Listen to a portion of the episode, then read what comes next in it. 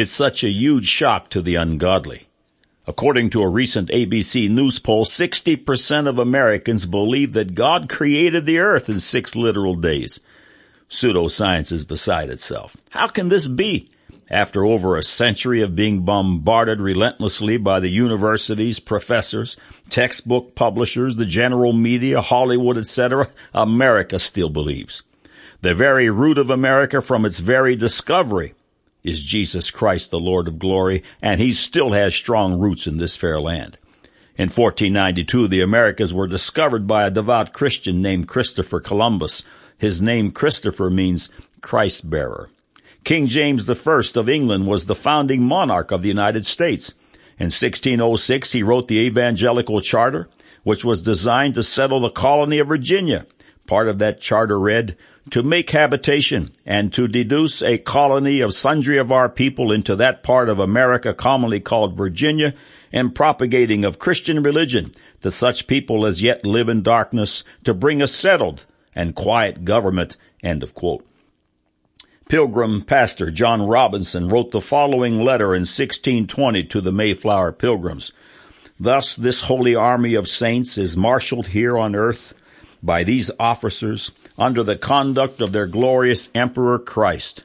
Thus it marches in this most heavenly order and gracious array against all enemies, both bodily and ghostly, peaceable in itself as Jerusalem, terrible to the enemy as an army with banners, triumphing, excuse me, over their tyranny with patience, their cruelty with meekness, and over death itself with dying. Thus, through the blood of that spotless lamb and that word of their testimony, they are more than conquerors, bruising the head of the serpent. Yea, through the power of his word, they have power to cast down Satan like lightning, to tread upon serpents and scorpions, to cast down strongholds and everything that exalteth itself against God. End of quote. 123 of America's first 126 colleges were founded on Jesus Christ.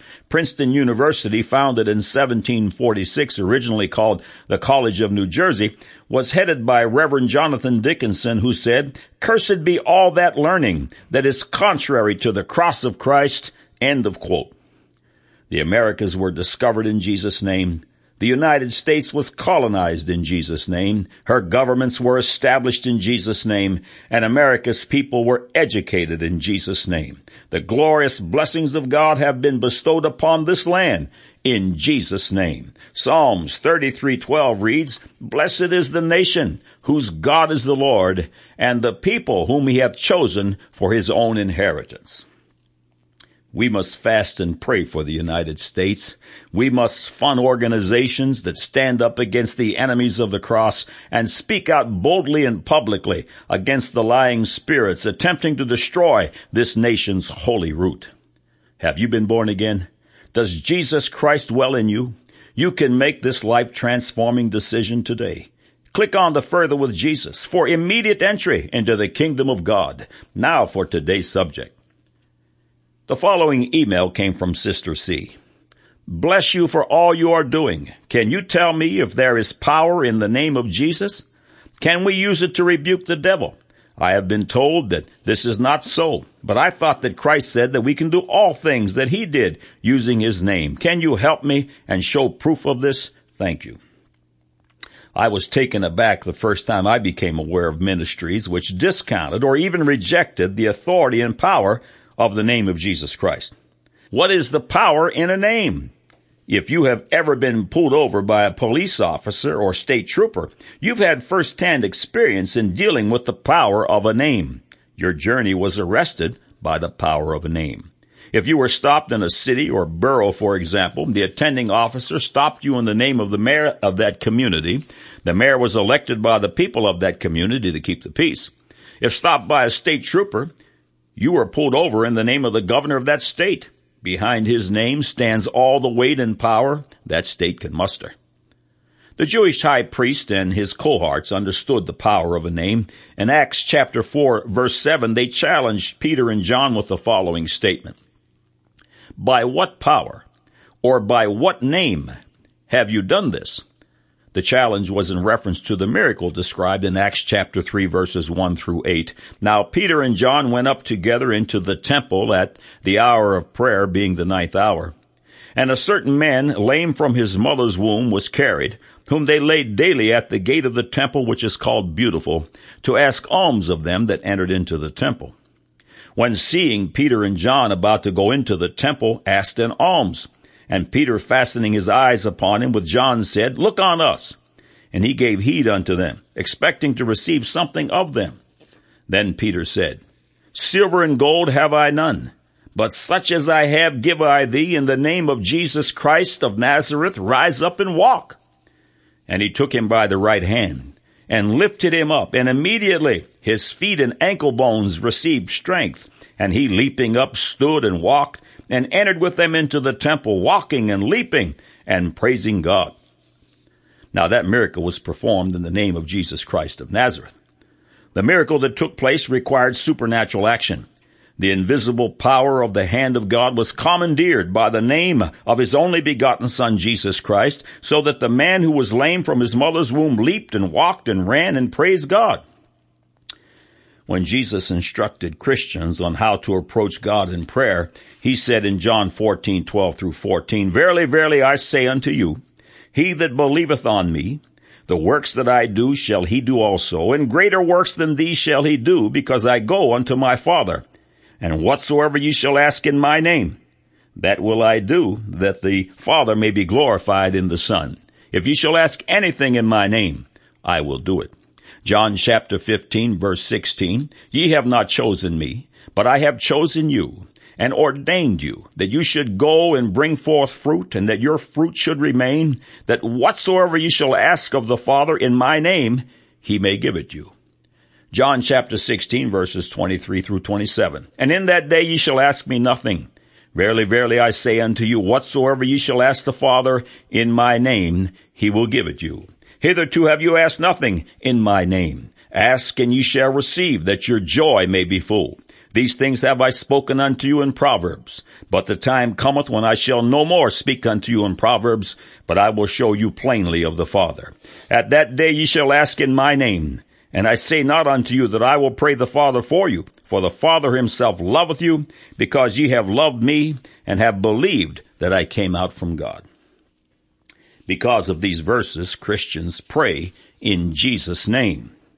Requests made to God and authority taken over circumstances and devils in the name of Jesus Christ are backed by the full weight and power of the entire host of heaven, including the Father himself and his Holy Ghost.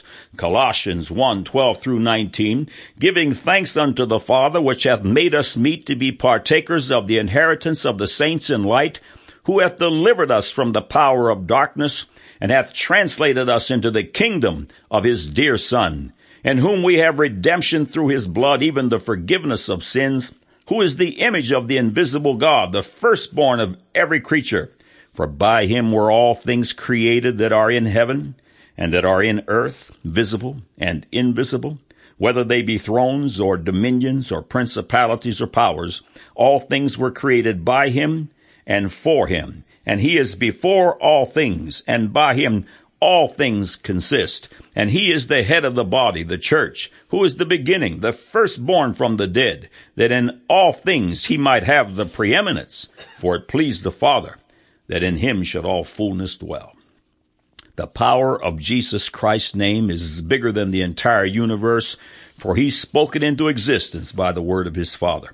Mark chapter 16 verses 16 through 18. He that believeth and is baptized shall be saved, but he that believeth not shall be damned. And these signs shall follow them that believe. In my name shall they cast out devils. They shall speak with new tongues. They shall take up serpents. And if they drink any deadly thing, it shall not hurt them. They shall lay hands on the sick and they shall recover. Philippians chapter 2 verses 9 through 11. Wherefore God also hath highly exalted him and given him a name which is above every name, that at the name of Jesus every knee should bow of things in heaven and things in earth and things under the earth, and that every tongue should confess that Jesus Christ is Lord to the glory of God the Father. Acts 16:18.